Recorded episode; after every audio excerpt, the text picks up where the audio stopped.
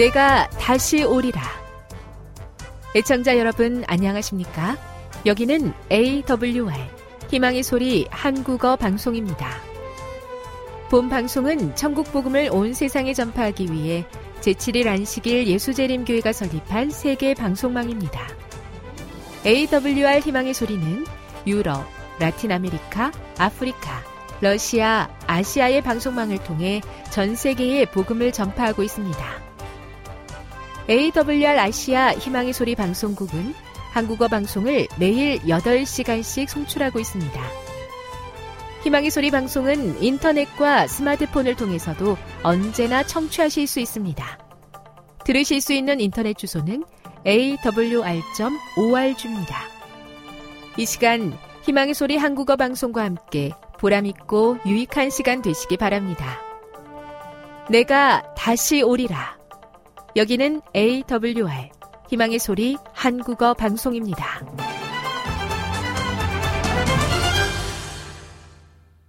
주파수 안내입니다. 괌에서 송출하는 우리 방송은 한국 표준시로 새벽 1시 30분부터 2시 30분까지 11,755kHz로 새벽 2시 30분부터 3시 30분까지 3시 30분부터 4시 30분까지 15,530kHz로 새벽 5시부터 6시까지 9,890kHz로 4회에 걸쳐 송출하고 있습니다. 스리랑카에서 송출하는 우리 방송은 한국 표준시로 밤 9시부터 10시까지 15,530kHz로 우즈베키스탄에서는 새벽 3시부터 4시까지, 새벽 4시부터 5시까지 9,760kHz로 타지키스탄에서는 밤 9시부터 10시까지 15,255kHz로 송출하고 있습니다. 애청자 여러분의 많은 청취 바랍니다.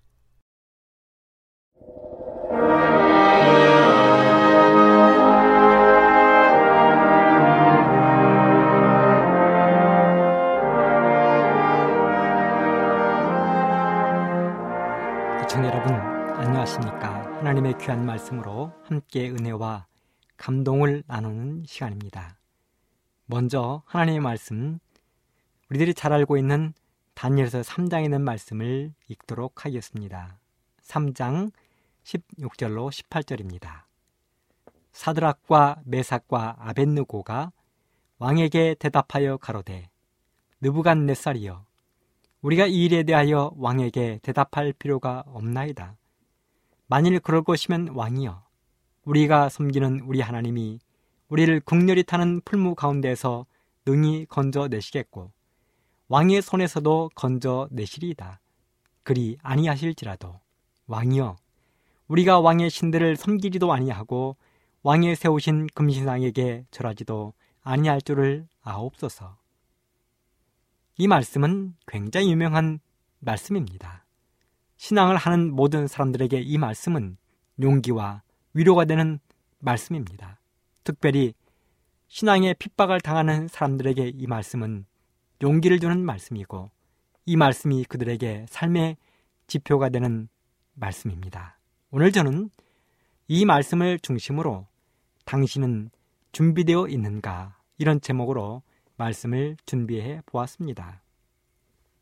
몇 년 전 한 신문의 제목이 저의 눈길을 사로잡았습니다. 그 신문의 제목이 바로 당신은 준비되어 있는가 하는 제목이었습니다. 그 신문의 내용은 지금 지구상에 일어나고 있는 기상이변, 자연재해, 이런 모든 일들로부터 우리가 어떻게 하면 살아남을 수 있는지, 그래서 당신은 그런 자연재해나 기상재해로부터 준비되어 있어야 한다는 내용이었습니다. 그렇습니다. 여러분들은 이렇게 어려운 시대에 준비되어 있습니까? 사실 우리는 시계바늘이 2000년 1월 1일 영시를 가리키는 순간 곧 예수님이 이 땅에 오실 것처럼 생각했습니다. 하지만 벌써 12년이 지나고 다시금 예수님의 재림에 대한 생각은 점점 희미해져 가고 있습니다. 하지만 그러한 우리들의 생각과는 상관없이 분명한 것은 이 지구의 시계는 여전히 예수님의 이름을 향하여 말없이 묵묵히 흘러가고 있다는 사실입니다. 예수님을 믿지 않는 세상 사람들은 이러한 재난에서 어떻게 살아남을지를 수없이 연구하고 있습니다. 그 신문에서도 사람들이 종말을 위해서 어떻게 준비해야 하는지, 무엇을 준비해야 하는지를 예로 들었습니다. 그 신문에서 우리들이 종말을 위해서 왜 준비를 해야 되는지 여러 가지 이유를 들었는데요. 몇 가지 예를 살펴보겠습니다. 첫 번째는 2003년 8월 14일 미국의 뉴욕 또 동부 캐나다 일부 지역에 정전을 예로 들었습니다. 지하철, 교통, 가스, 수도, 항공편이 마비되었습니다. 한여름에 대도시를 덮친 이 정전 사태는 어느 지역에서는 일주일간 계속되었습니다. 냉장고에 있는 모든 음식들이 부패되었습니다. 음식을 먹을 수 없게 되었습니다. 수많은 사람들이 공황 속에 빠져들었습니다. 또 2005년 8월 29일 아침 7시 미국의 뉴 오리온스의 허리케인 카트리나 사건을 예로 들었습니다. 강력한 허리케인, 폭풍에 의하여 불과 2시간 만에 폭우가 제방을 무너뜨리고 온 도시를 물에 잠기게 만들었습니다. 미국 정부는 뉴 오리온스를 재난지역으로 선포했습니다. 일주일간 1,800여 명의 목숨을 앗아갔습니다.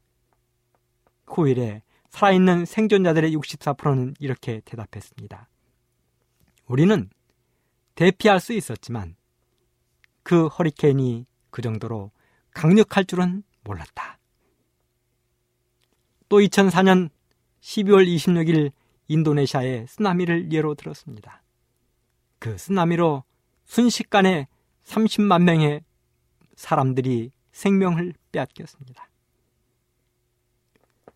최근에 나온 영화 2012년 지구 종말론이라는 영화가 있었습니다. 그래서 요즘 인기 있는 책이나 프로그램 그런 것들을 보면 재난 대처법, 최악의 상황에서 살아남기 이런 것들이 사람들에게 인기를 얻고 있는데요. SAS 서바이벌 백과사전이라는 게 있습니다. 이것은 영국 특수부대 SAS 출신인 존 로프티 와이즈먼이라는 사람이 썼는데요. 이 책 2권이면 지구에서 일어나는 어떠한 재난에서도 살아남을 수 있다는 것입니다. 또 언싱커블, 다른 세상이라는 책도 있습니다. 타임지의 기자인 어멘다 리플리가 기록을 했는데요. 1993년 미국 9.11 무역센터 폭파 사건, 2005년 허리케인 카트리나, 2004년 쓰나미 등을 현장 취재하면서 이 기자가 이러한 재난에서 우리는 어떻게 대처하고 어떻게 재난을 극복하고 살아남을 수 있는지를 기록한 책입니다. 또 최악의 시나리오라는 책이 있습니다. 캐스 R. 선스타인이라는 사람이 기록했는데요. 이 사람은 범지구적인 재난에 대한 대처법을 기록했습니다. 그런가 하면 요즘에는 재난 대비용품들이 수많은 사람들에게 점점 인기를 얻어가고 있습니다. 몇 가지만 예를 들어보겠습니다. 자가발전 손전등 및 라디오입니다. 이 자가발전 손전등 및 라디오는 사람이 수동으로 자기의 손으로 1분만 돌리면 2시간 청취가 가능합니다. 그래서 전기가 없는 지역에서도 건전지가 없는 지역에서도 이 자가발전 손전등 및 라디오는 사람들이 그 라디오를 들을 수 있고 그 소식을 통하여 자기들이 재난에서 안전하게 대피할 수 있다는 물품입니다. 마그네슘 발화기도 있습니다. 이 마그네슘 발화기는 이틀 동안 물에 잠겨 있어도 발화가 가능하다는 것입니다. 불을 피울 수 있는 것입니다. 또 친환경 미생물 액체 소화기가 있습니다. 고립되고 밀폐된 공간에 불이 났을 때 살아남을 수 있는 것입니다.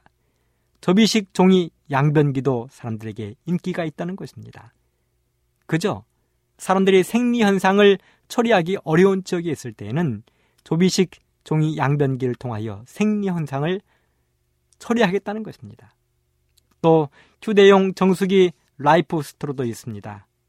이것은 별도의 전원, 곧 전기나 필터, 물을 걸러주는 그것 교체 없이도 700리터의 물을 정수할 수 있습니다. 이것은 오염된 지역, 물이 오염된 지역, 물을 마실 수 없는 그러한 극한 상황이 있을 때 이 휴대용 정수기 라이프 스트로를 통하여 물을 정수해 사용할 수 있다는 것입니다. 그런가 하면 자동 발열 고추장 비빔밥 3종 세트도 인기가 있다고 합니다.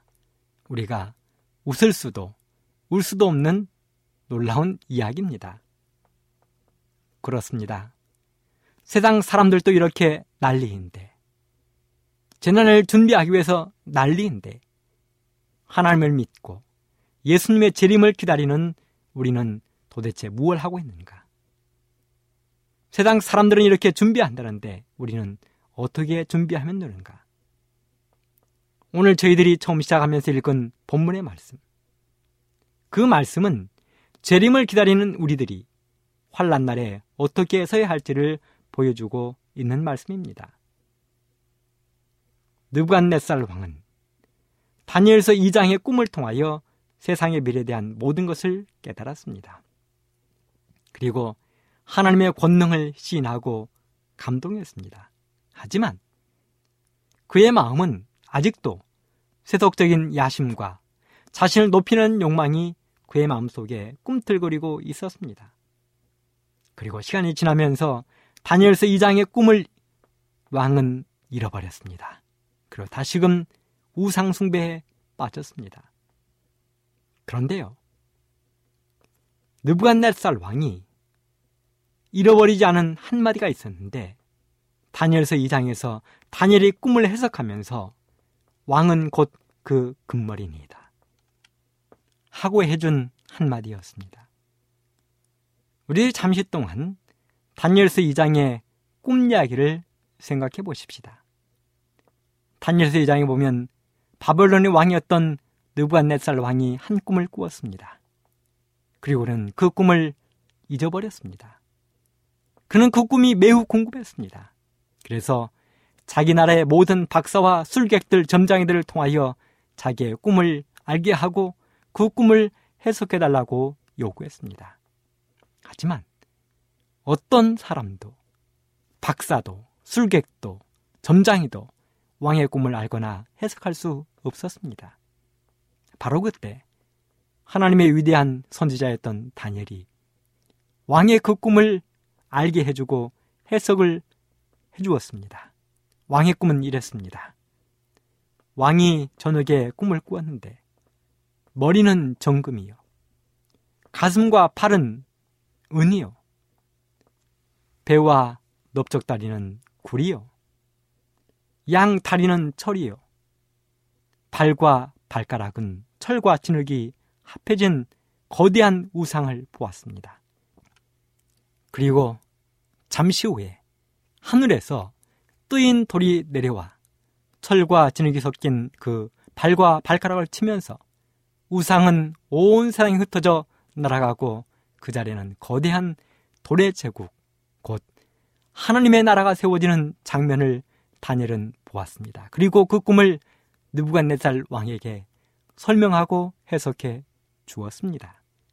그러나 느부갓네살은 그 꿈이 참되고 해석이 확실하다면서 다니엘에게 무릎을 꿇었습니다.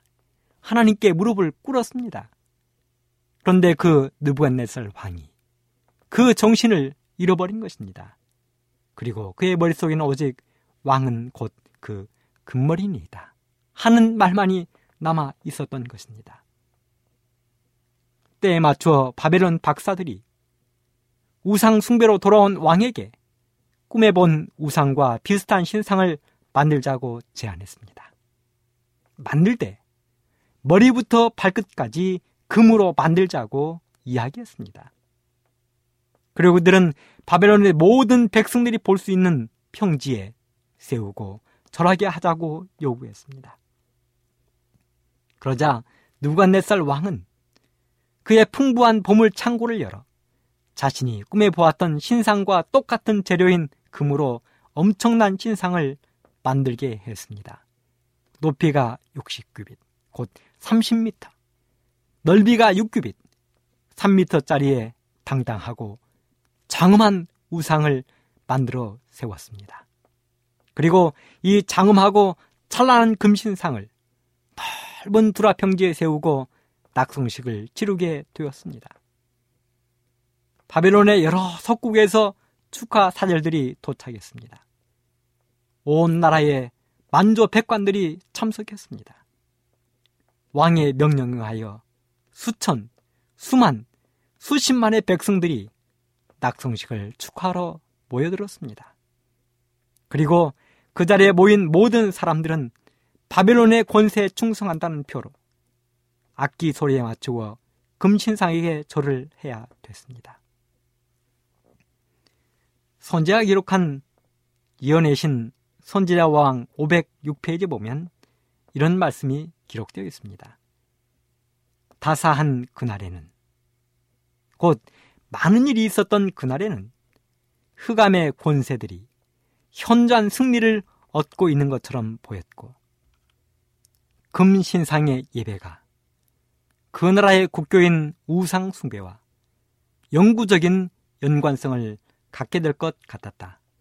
사탄은 그것으로 이교의 모든 나라에 축복을 주시기 위하여 이스라엘의 포로를 바벨론에 두신 하나님의 목적을 좌절시키려고 하였다. 그렇습니다. 느부갓네살을 통하여 금신상을 두라 평지에 세우고 수많은 백성들, 하나님의 백성들을 무릎 꿇게 하는 것은 마귀, 사단이 이스라엘 백성들을 바벨론에 포로로 두신 하나님의 목적을 좌절시키는 그것이라고 이야기했습니다. 모든 사람들이 바벨론의 권세와 우상의 상징인 금신상에게 무릎을 꿇고 절을 했습니다. 이 모습을 바라보는 느부갓네살 왕은 너무도 행복하고 만족스러웠습니다. 사탄, 마귀도 흐뭇했을 것입니다. 수많은 사람이 우상에게 머리 숙이는 모습을 바라보면서 사단은 행복했을 것입니다. 하지만 승리의 기쁨으로 흐뭇해하던 느부갓네살에게 한 보고가 올라오면서 느부갓네살은 자신의 귀를 의심했습니다. 감히 왕의 명령에 불순종하여 절하지 아니한 사람들이 있다는 보고였습니다. 그 보고가 다니엘서 3장 12절 가운데 기록되어 있습니다. 이제 몇 유다 사람 사드락과 메삭과 아벳느고는 왕이 세워 바벨론 도를 다스리게 하신 자연을, 왕이여 이 사람들이 왕을 높이지 아니하며 왕의 신들을 섬기지 아니하며 왕이 세우신 금신상에게 절하지 아니하나이다. 여기 보면 신하가 보고를 하는 것입니다. 몇 사람이 절을 하지 않는데 그 사람들은 사드락과 메삭과 아벳느고라는 것입니다. 그리고 그 사람들은 왕이 은혜를 베푼 자들이라는 것입니다. 포로로 잡혀온 이방인이었지만 왕의 총애를 받았던 사람들입니다. 그런데 그들이 배은망덕하게 절을 안 한다는 것입니다.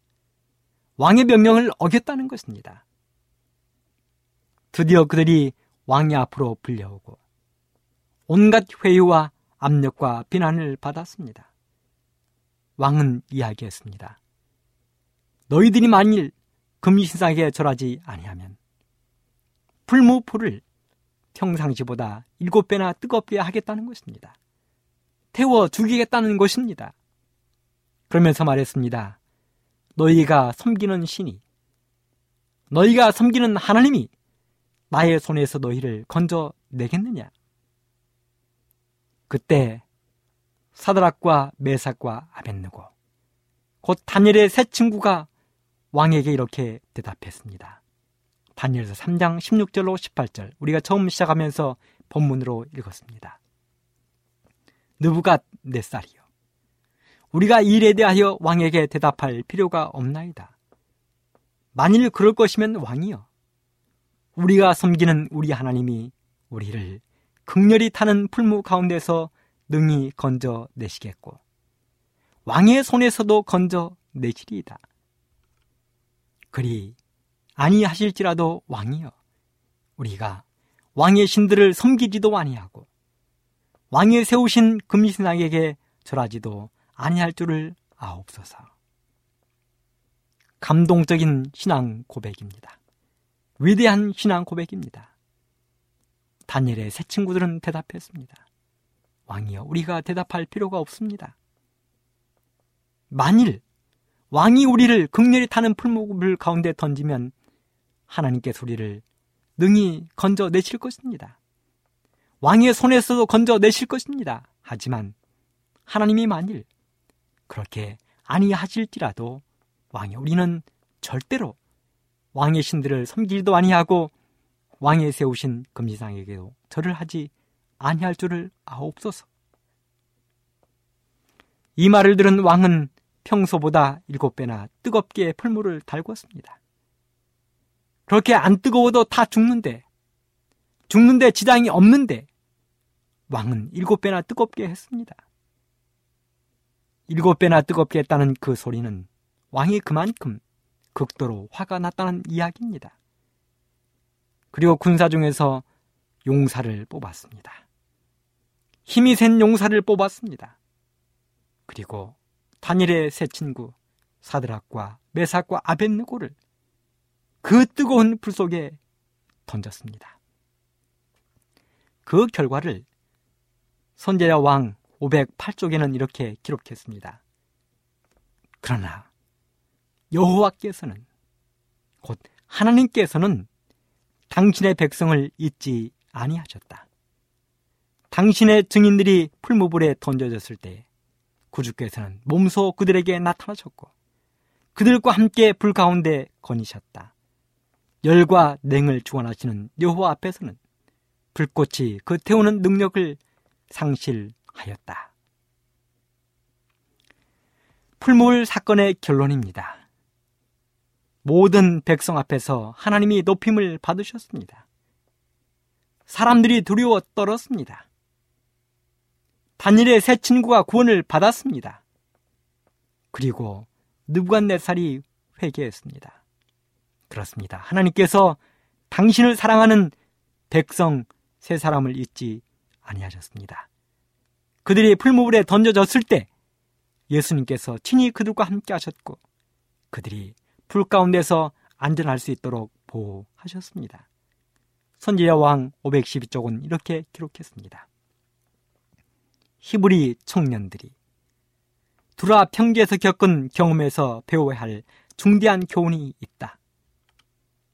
오늘날 우리 시대에도 많은 하나님의 종들이 잘못이 없음에도 불구하고 사단의 암시로 시기와 신앙적 편협으로 가득한 사람들의 손에 굴욕과 학대를 당할 것이다. 특히 넷째 계명인 안식일을 지키는 사람들에 대하여 인간의 분노가 분기될 것이며 마침내 만국의 법령이 그들을 죽여야 마땅하다고 탄핵할 것이다.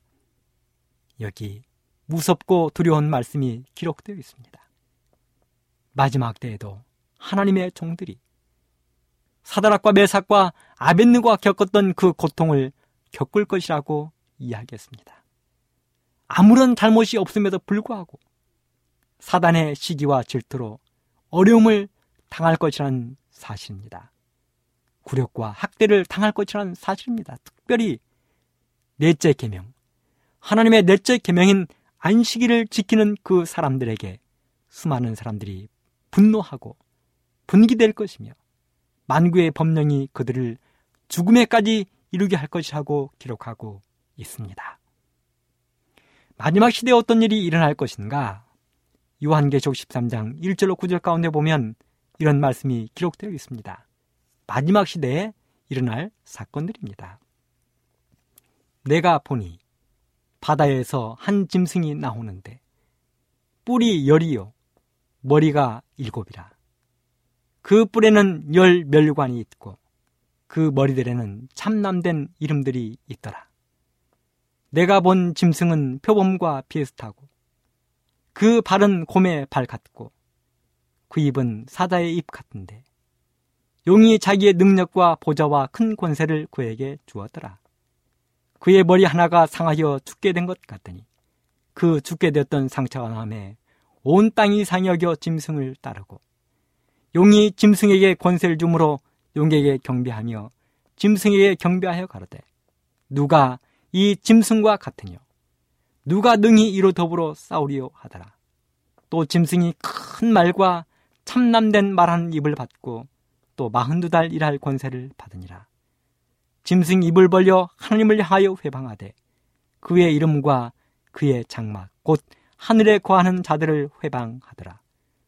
또 권세를 받아 성도들과 싸워 이기게 되고 각 족속과 백성과 방언과 나라를 다스리는 권세를 받으니 죽임을 당한 어린 양의 생명책에 창세 이후로 농명되지 못하고 이 땅에 사는 자들은 다 짐승에게 경배하리라. 누구든지 귀가 있거든 들을지어다. 또 요한계시록 13장 15절은 이렇게 기록합니다.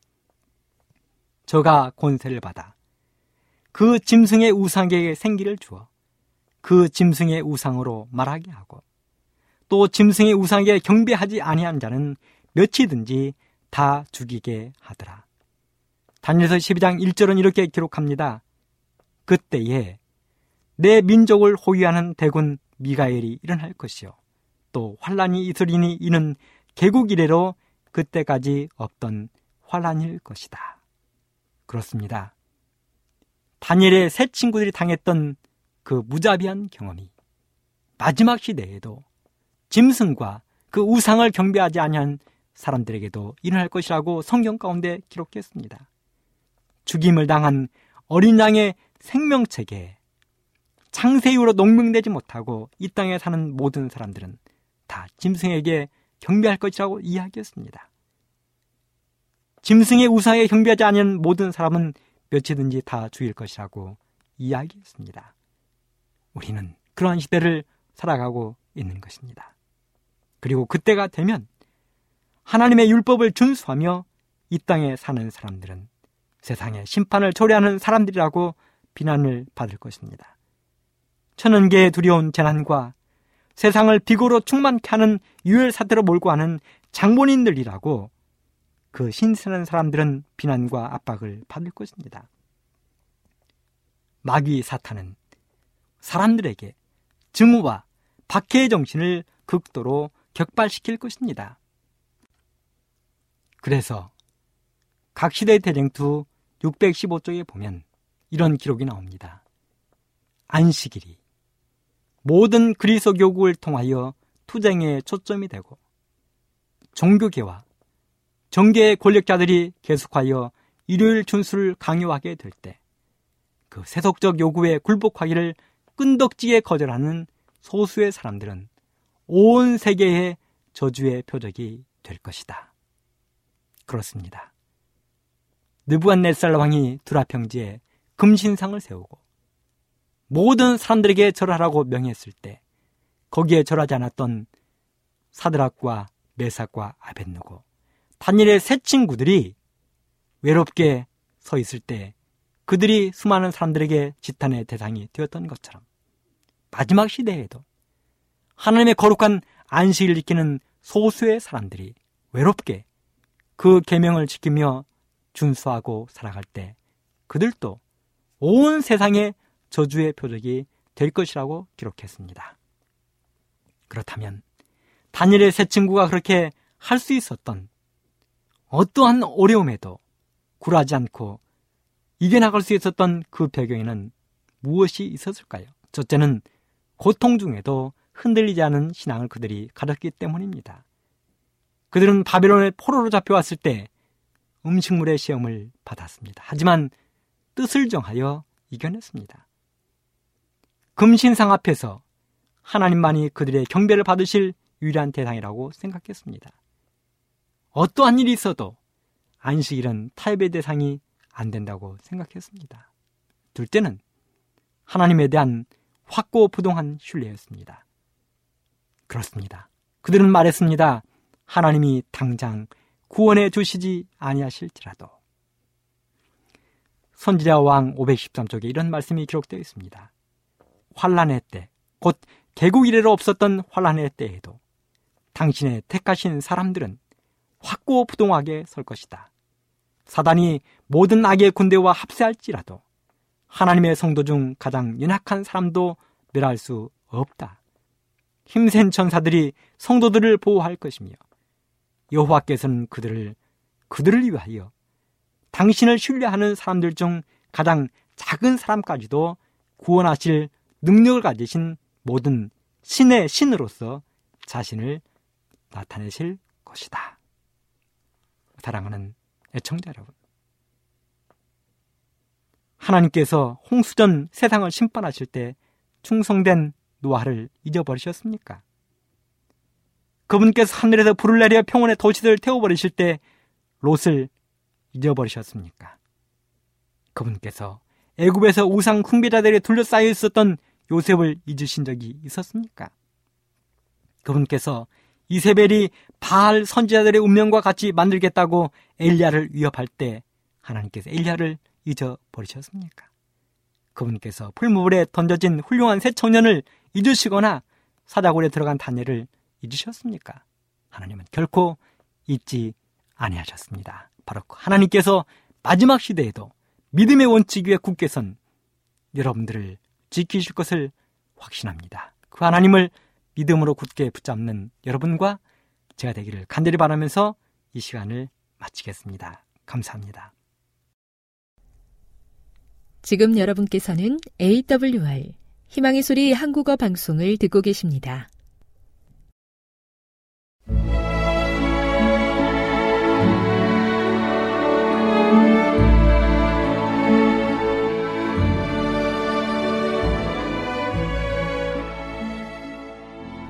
애청자 여러분 안녕하십니까? 명상의 오솔길의 유병숙입니다. 이 시간은 당신의 자녀들과 교회를 돌보시는 하나님의 놀라운 능력의 말씀이 담긴 엘렌 G. 화이트 교회 증언 1권을 함께 명상해 보겠습니다. 투쟁과 승리. 나는 소를 가지고 우리 집 내부를 대부분 칠하였다. 이런 일을 통하여 우리는 다 같이 너무도 지쳐버렸다.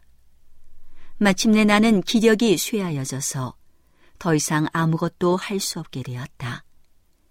여러 날 동안 나는 기운을 잃었다. 그러므로 나의 남편은 내가 없이 그린부시 숲속 집회에 참석하지 않으면 안 되었다. 낡고 타기 힘든 마차는 우리와 우리의 말들을 거의 죽을 지경으로 만들었다. 그것을 타고 가는 긴 여행, 집회 활동, 가정 관리와 노동 등은 너무도 벅찬 것이었다. 그러므로 나는 나의 사업이 끝난 것으로 생각하고 염려했다. 나의 남편은 나를 격려하고자 노력하고 오렌지와 그린부시와 이타카에서 한 우리의 약속을 지키기 위하여 다시 출발하도록 권유했다. 마침내 나는 출발하기로 작정하고 건강이 더 악화되지 않으면 여행을 계속하기로 했다. 나는 마차 안에서 방석 위에 무릎을 꿇고 머리를 남편의 무릎에 대고 10마일을 갔다. 남편은 마차를 몰면서 나를 지탱해 주었다. 다음 날 아침 나는 어느 정도 더 좋아졌으므로 계속해서 가기로 작정했다. 하나님께서는 오렌지에서 사람들에게 힘있게 이야기하도록 우리를 도와주셨다. 그리하여 뒤로 물러간 자와 죄인을 위하여 영광스러운 사업이 이루어졌다. 그린 부시에서 나는 자유롭게 되었고 내게 힘이 주어졌다. 이타카에서 주님께서는 우리가 이전에 대한 적이 없는 큰 회중을 대상으로 이야기하도록 도와주셨다. 우리의 부재 중에 킹 형제와 파오고 형제와 메이나드 형제가 우리 자신과 우리의 말을 동정하여 우리에게 가볍고 안락한 마차를 주선해 주기로 결정했다. 그리하여 돌아오는 길에 그들은 나의 남편을 이오니아로 데리고 가서 오늘날 우리가 가지고 있는 것을 사주었다. 이것은 우리에게 필요한 바로 그것이었고 여름의 더위 속에 여행할 때 많은 피곤을 덜어줄 것이었다. 이때 우리는 서부에서 집회에 참석해달라는 열렬한 요구를 받았다. 그 감동적인 호소를 읽고 우리는 울었다. 남편은 내게 말하였다. 엘렌, 우리는 그 집회에 참석할 수 없소. 아무래도 나는 그런 여행을 거의 감당할 수 없고 당신 역시 쇠약해질 것이 틀림없으니 어떻게 하면 좋겠소. 그러나 엘렌, 우리는 가지 않으면 안 됩니다. 그런 취지로 이야기를 해가는 동안 그는 눈물로 범벅이 돼 말을 잇지 못했다.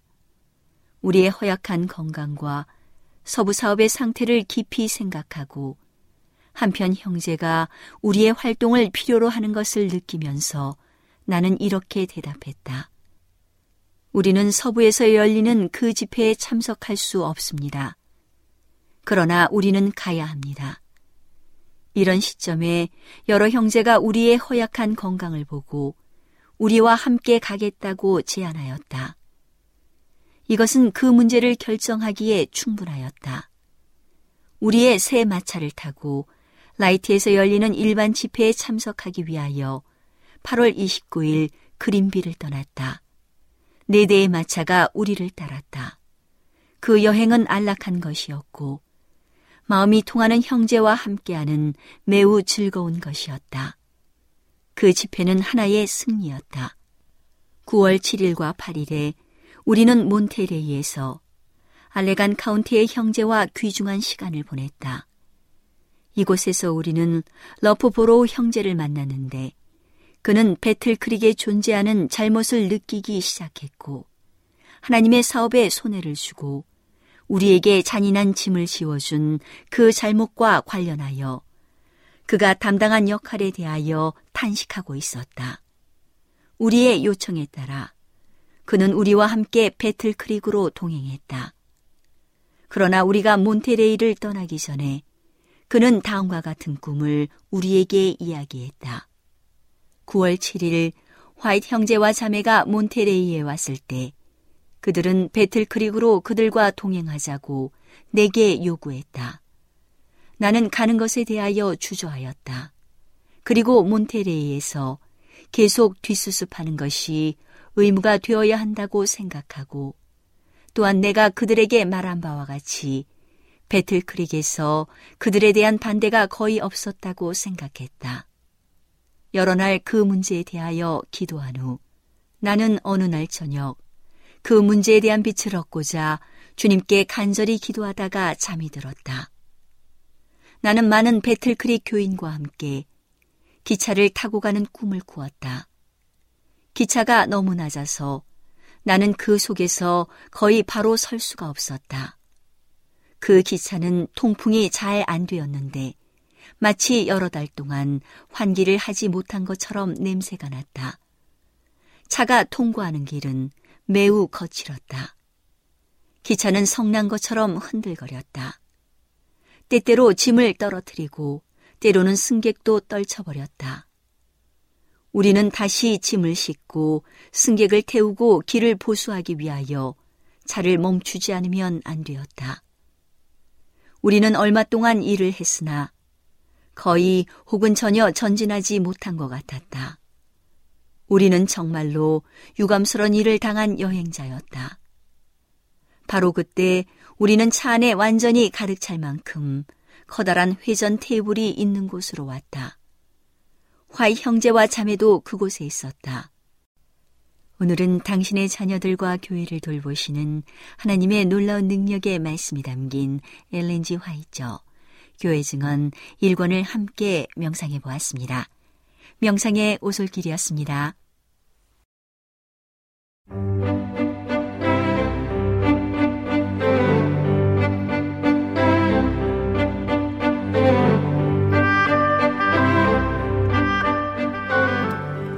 여러분 안녕하세요.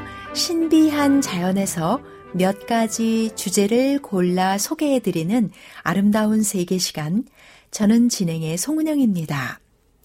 사람의 근육은 신체를 구성하는 중요 요소로 뼈와 함께 신체의 전체적인 형태를 잡아주며 움직임을 가능하게 하여 뼈와 근육을 합해 근골격계라 합니다.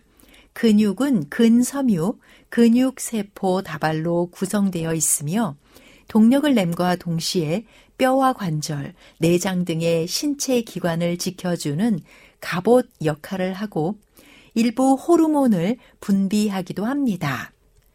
작은 손상 정도는 자연 치유로 복구되며 의도적으로 운동을 통해 적당한 양의 손상을 주면 더 힘세고 강한 근육으로 발전할 수 있습니다. 동작의 중심인 관절의 구성 요소이기도 하며 관절의 움직임과 결합 유지를 담당합니다. 관절의 결합은 인대가 모두 담당한다고 생각하기 쉽지만 실은 근육의 수축력이 없으면 관절의 결합력은 유지될 수 없습니다. 외견상 눈에 잘 띄는 근육은 이두근, 삼두근, 복근, 대흉근, 광배근, 승모근, 삼각근, 전완근 등이 있으며 주로 근력 운동을 통해 근육을 단련할 수 있습니다. 근육은 통상적으로 힘을 낼 수 있는 가장 근본적인 조직입니다. 유전적으로 근육량이 정해지는 비율이 다양하여 똑같은 운동을 해도 근육이 붙는 체형이 각기 다릅니다. 근육이 피곤해지면 조직 사이사이에 젖산이 형성되는데 이를 눌러서 풀리게 하는 것이 바로 마사지입니다. 근육이 붉은색을 띠는 이유는 혈액과 함께 근육세포 속에 미오글로빈이 들어있기 때문입니다. 보통 근육이라 하면 울끈불끈한 몸의 모습을 떠올리지만 그것은 골격근계를 뜻하며 좀 더 깊이 들어가자면 외부 근육, 내부 근육으로 나뉘어집니다. 외부 근육은 골격근계, 신경계, 피부계이며 내부 근육은 순환계, 호흡계, 소화계, 내분비계, 비뇨기계로 몸 안의 장기들도 근육이라는 의미가 됩니다. 대뇌가 명령하여 움직이는 근육이 있고 신경계 자체에서 무의식적으로 운동하는 심장이 있습니다. 근육은 늘어나고 줄어들 수 있지만 사실 근육 스스로 팽창할 수는 없으며 단지 수축 운동만을 할 수 있습니다. 근육이 팽창하는 것은 다른 방향의 근육이 수축함으로써 그 에너지로 당겨져 늘어나는 것이므로 한 부위를 움직이려 해도 그 부위의 근육 하나만 사용하는 일은 없고 관련된 수많은 근육들을 사용하게 됩니다. 인체가 움직일 때는 근육이 수축 이완되어 활동하는 것인데 수축과 이완의 개념을 간단하게 팔에서 알통이 생기게 하는 것을 수축, 다시 펴는 것을 이완이라고 생각하면 됩니다. 이러한 움직임에 관여하는 근육은 수십 가지에 해당합니다. 움직임에는 단순히 근육의 수축과 이완만 작용하는 것이 아닌 관절의 움직임도 관여합니다. 팔 근육을 수축과 이완을 시켜 알통을 만드는 것이 근육의 역할이라면 그것을 상하로 제어하는 것은 관절이 담당하여 관절과의 조화도 중요함을 알 수 있습니다. 근육 발달이란 근육의 질량이 증가하는 것을 의미합니다. 운동을 통해 근육에 자극이 가해지면 우리 몸은 자극에 적응하기 위해 근원 섬유가 분해되는 이화작용보다 매순간 근세포에서 근원 섬유가 만들어지는 동화작용이 우세해지며 이 과정에서 근육이 점점 커지게 되는 것입니다. 드물게 선천적으로 근육이 잘 붙는 체질이 존재하지만 아무리 골격근이 잘 붙는 체질이라도 운동 없이 운 좋게 좋은 몸을 유지하는 사람은 없습니다.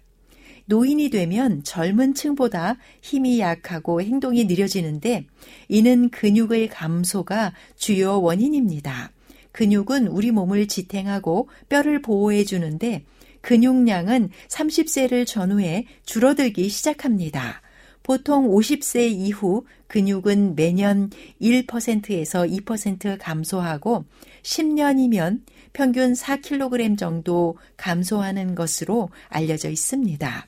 근육량은 65세에서는 약 25에서 35% 정도가 감소하고 80세에는 40% 이상 감소하면서 근력도 떨어집니다. 근육이 줄면 근육이 있던 자리에 지방이 채워져 같은 양의 음식을 먹어도 살이 쉽게 찌는 몸으로 변하고 건강에도 좋지 않은 영향을 미칩니다. 면역력이 떨어지고 뼈가 약해지며 고지혈증과 당뇨, 지방간이 생길 가능성이 높아집니다. 나아가 근육이 감소하고 살이 찌면 관절에도 무리가 갈 수 있습니다. 40에서 50대 중년층은 관절 노화가 본격적으로 시작되는 시기인데 특히 중년 여성은 나이가 들면서 늘어나는 체중으로 인한 퇴행성 관절염 발생률이 높습니다. 근력이 줄면 걷고 계단을 오르는 등 일상에서도 어려움을 겪으며 쉽게 넘어지거나 떨어져 다칠 확률이 높습니다. 근육량이 감소하고 근력이 소실되는 현상을 근감소증이라 하는데 주로 팔다리의 골격을 감싸는 근육인 골격근의 감소를 뜻합니다. 근육량과 근력이 줄면 몸에 힘이 없고 신체 밸런스가 망가질 뿐 아니라 골반이 틀어지고 보행이 어렵거나 골절, 낙상, 디스크, 당뇨병 등 대사 질환의 원인이 될 수 있습니다. 근감소증의 주 원인은 노화입니다. 노화로 인해 나타나는 성장 및 성호르몬의 감소, 비타민 D의 결핍, 스트레스 호르몬인 코티졸 증가가 원인으로 알려져 있으며 전신의 염증 상태와도 관계가 있습니다. 노화성 근감소증은 미토콘드리아의 기능 이상, 산화적 스트레스 증가, 미토콘드리아의 역동성 이상 및 자가 포식 이상, 세포 사멸 증가에서 원인과 기전이 밝혀지고 있습니다. 최근 근감소증은 골다공증처럼 노년층이 꾸준한 관심을 갖고 치료해야 할 대상이라고 보는 견해가 힘을 얻습니다. 최근에는 근감소증이 심한 사람일수록 사망률 역시 높다는 결과를 얻었다고 발표한 사례가 있으며 미국은 2016년 10월 노인성 근감소증에 대해 질병 코드를 부여하고 체계적인 관리를 하고 있습니다. 노년의 건강한 삶의 질을 크게 떨어뜨리는 근감소증 예방을 위해서는 노년기 이전부터 조금이라도 일찍 근력 운동과 유산소 운동을 통해 근력을 키워두는 것이 좋습니다. 운동은 보통 유산소 운동과 근력 운동으로 나뉘는데 수영, 걷기, 아쿠아로빅, 실내 자전거 등 유산소 운동은 쉽게 실천할 수 있지만 근력 운동은 대부분 어려워합니다. 이는 근력 운동 방법이 조금 더 까다롭기 때문인데 근력은 근육의 양이 좌우하고 근력을 키우려면 근력 운동을 반드시 해주어야 합니다. 일주일에 3회에서 4회 정도 규칙적인 운동을 통해 관절에 무리가 가지 않는 범위 내에서 하는 것이 효과적입니다. 중년 이후에는 상체보다는 몸의 중심을 바로잡는 기립근과 엉덩이, 허벅지 근육을 키우는 것이 중요합니다. 특히 허벅지 앞뒤에 대퇴사두근과 대퇴이두근이라는 큰 근육이 있기 때문에 허벅지 위주로 하는 것이 좋습니다. 신체 유연성과 균형성을 높이는 스쿼트는 허벅지가 무릎과 수평이 될 때까지 앉았다 섰다 하는 동작으로 가장 기본적인 하체 운동입니다. 스쿼트는 허리와 엉덩이, 무릎, 그리고 발목 부상을 예방하는 데 도움을 줍니다.